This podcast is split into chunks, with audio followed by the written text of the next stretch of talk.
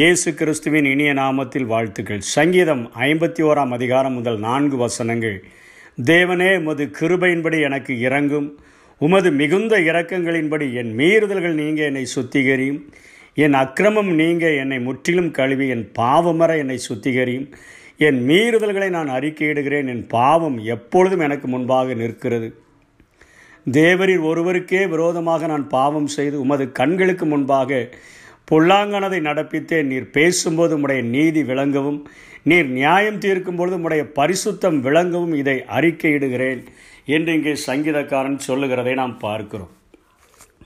தாவீது பத்சேபாலுடன் செய்த பாவத்துக்கு அவன் உரியாவை அழைத்தனுப்பி உரியாவை தன்னுடைய வீட்டிற்கு போக சொன்ன பொழுது ஆண்டவர் குறிப்பால் உரியாவின் மூலமாக தாவீதனுடைய பாவத்தை உணர்த்த நினைக்கிறார்.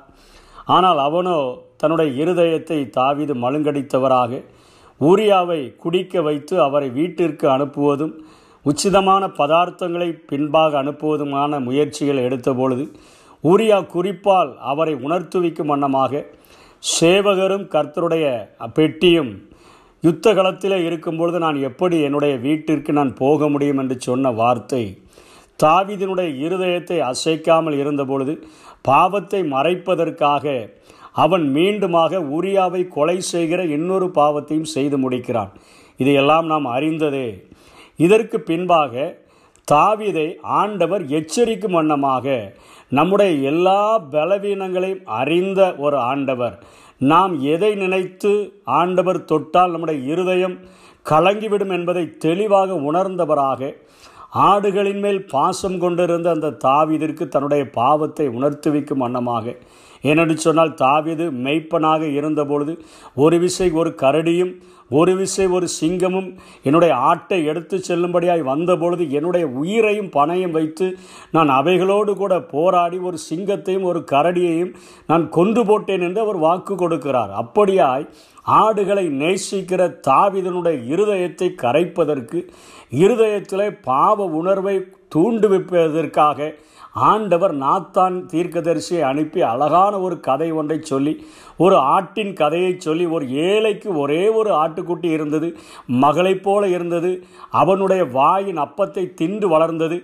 அந்த ஊரிலே ஒரு ஐஸ்வர்யவான் அநேக ஆடுகளுக்கு உரிமையாளியாக இருந்த போதிலும் கூட தன்னுடைய வீட்டிற்கு வந்த விருந்தாளிக்காக அந்த ஒரு ஏழை அவன் வளர்த்த அந்த பிள்ளையைப் போல வளர்த்த அந்த ஆட்டுக்குடியை பிடித்து அடித்து அவனுக்கு விருந்து செய்து விட்டான் என்று சொன்ன பொழுது தாவிதிற்கு அத்தனை கோபம் வந்துவிட்டது. அவன் கொலை செய்யப்பட வேண்டும். அவன் நாளத்தனையாய் கொடுக்க வேண்டும் என்றெல்லாம் அவன் கத்துகிறதை பார்க்கிறோம். இப்பொழுது அவனுடைய இருதயத்தில் ஆண்டவர் பாவத்தை உணர்த்துவிக்கக்கூடிய ஒரு ஒரு பக்குவத்தை உண்டாக்கி தான் நாத்தான் தாவிதை பார்த்து சொல்லுகிறான் நீயே அந்த மனுஷன் என்று சொன்னபொழுது தன்னுடைய பாவத்தினுடைய கொடூரத்தை உணர்ந்தவனாக சவுளை போல நான் பாவம் செய்தேன் ஆனால் ஜனங்களுக்கு முன்பாக என்னை கனப்படுத்தும் என்று சொல்லாதபடிக்கு தைரியமாக ஒரு பாவ அறிக்கையினுடைய சங்கீதத்தை எழுதி அவன் அங்கே வாசிக்கிற ராகத் தலைவனுக்கு ஒப்புவித்ததாக இந்த சங்கீத பகுதி சொல்லப்படுகிறது.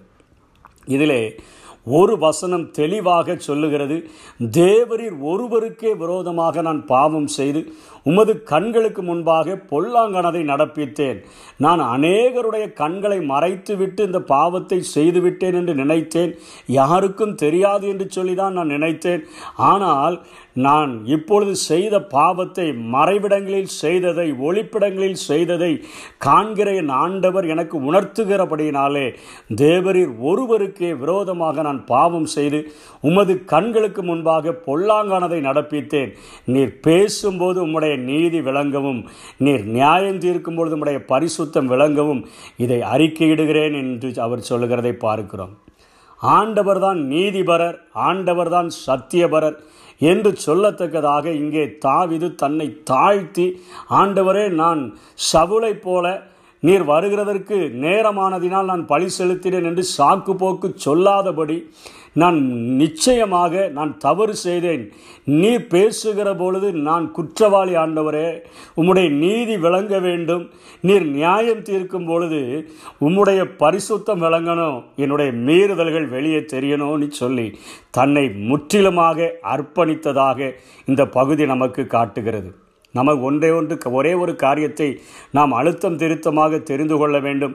தேவன் எவரும் நரகத்திற்கு செல்லக்கூடாது என்பதிலே அத்தனை அக்கறை உடையவராக எல்லா மனுஷரும் ரட்சிக்கப்படவும் சத்தியத்தை அறிகிற அறிவை அடையவும் அவர் சித்தமுள்ளவராய் விருப்பமுள்ளவராய் வாஞ்சை உள்ளவராய் அவர் இருந்த போதிலும் கூட எந்த ஒரு பாவியையும் பரலோகத்தில் அனுமதிக்க முடியாத அளவிற்கு அவர் அத்தனை பரிசுத்தம் உள்ளவர் என்பதை இப்பொழுது தாவிது உணர்ந்து கொண்டான். தாவிது அவருடைய இருதயத்திற்கு ஏற்றவனாய் இருந்த போதிலும் அவன் குடும்பத்தால் ஒதுக்கப்பட்டு அவன் வனாந்தரத்தில் இருந்த போதிலும் கூட அழைத்தனுப்பி அபிஷேகம் பண்ணி தாவிதை என்னுடைய இருதயத்திற்கு ஏற்றவனாக கண்டேன் என்று சொல்லி சவுளை தள்ளிவிட்டு தாவிதை இஸ்ரவேல் சமஸ்த இஸ்ரவேலுக்கும் ராஜாவாக மாற்றிவிட்ட அந்த ஆண்டவருடைய இருதயத்தை இப்பொழுது அவன் உணர்ந்து கொள்கிறான் இருதயத்தை உணர்ந்து கொண்டவனாக ஆண்டவரே எம் என் மேலே நீங்கள் காட்டின இரக்கங்கள் பெரியது.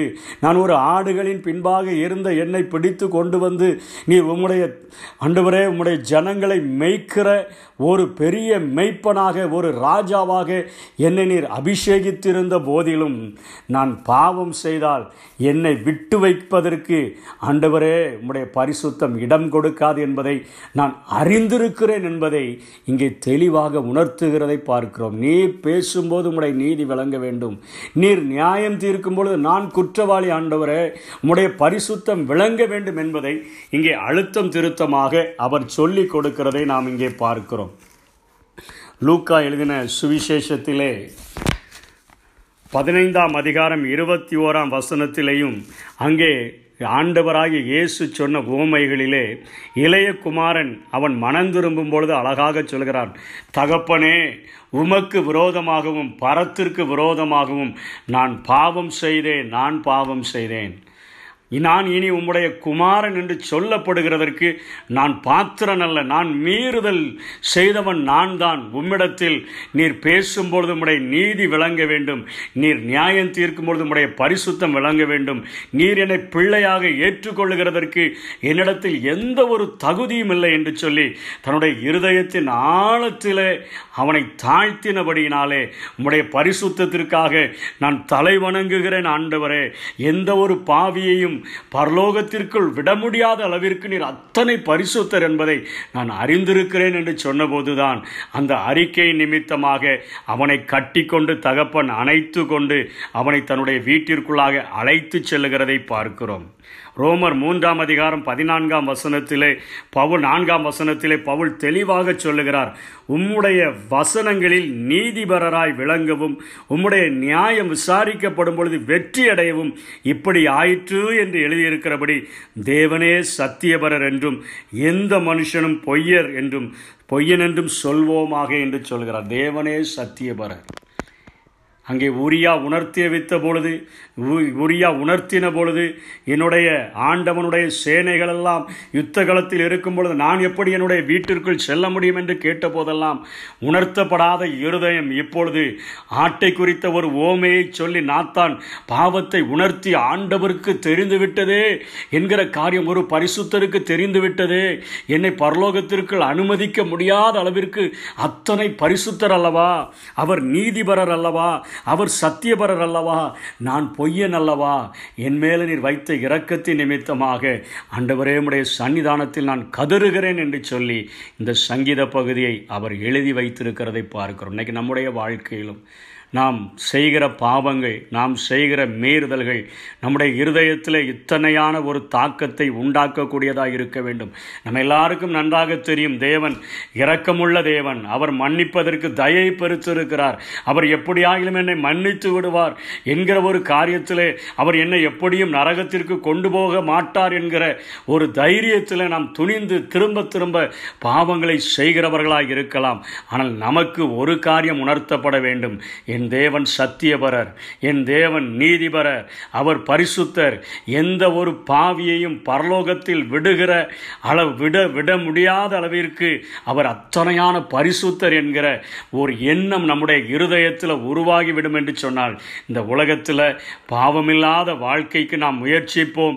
ஒவ்வொரு நாளும் அவருடைய சன்னிதானத்தில் கதறுவோம். ஆண்டவரே உம்முடைய இருதயத்தை நோகடிக்காத உம்முடைய இருதயத்தை வேதனைப்படுத்தாத உம்முடைய இருதய இருதயத்தை காயப்படுத்தாத ஒரு வாழ்க்கை வாழும்படியாக எங்களுக்கு உதவி செய்யும் என்று சொல்லி ஒவ்வொரு நாளும் நாம் கதிரினோம் என்று சொன்னால் ஆண்டவுடைய பலிபிட தண்டையில் நம்முடைய சரீரங்களை ஒப்பு கொடுத்து பரிசுத்தமும் ஜீவ வலிமாய் ஒப்பு கொடுத்து ஆண்டவரே நீர் சத்தியபரர் பொய்யனாகிய என்னையும் நீர் பரிசுத்தராய் மாற்றும் உம்மை போல மாற்றும் என்று ஜெபித்தால் நிச்சயமாய் நம்முடைய வாழ்க்கையும் ஆண்டவர் பரிசுத்தமாய் மாற்றுகிறதற்கு இன்றைக்கும் உண்மை உள்ளவராய் இருக்கிறார் கர்த்தர்தாமே நம்மை ஆசீர்வதிப்பாராக. ஆமே நீதி தேவனே நன்றி ஐயா வெற்றி வேந்தனே நன்றி ஐயா நீதி தேவனே நன்றி ஐயா வெற்றி வேந்தனே நன்றி ஐயா